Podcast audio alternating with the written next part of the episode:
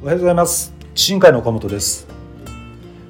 人生って思い通りにいくこともあればうまくいかへん時もありますよね。うまくいけへん時はその苦しみから逃げんとじっくり己と向き合い時が巡ってくるのを待つね。自分は何がしたいんや。どうありたいんや？何が許せて何が譲られへんねや？自分の生きる道は何やねん。そんなことを自分自身に聞いてやってその答えに実直に生きればそれでええねん。それが生きる上で最も大切なことやと思います。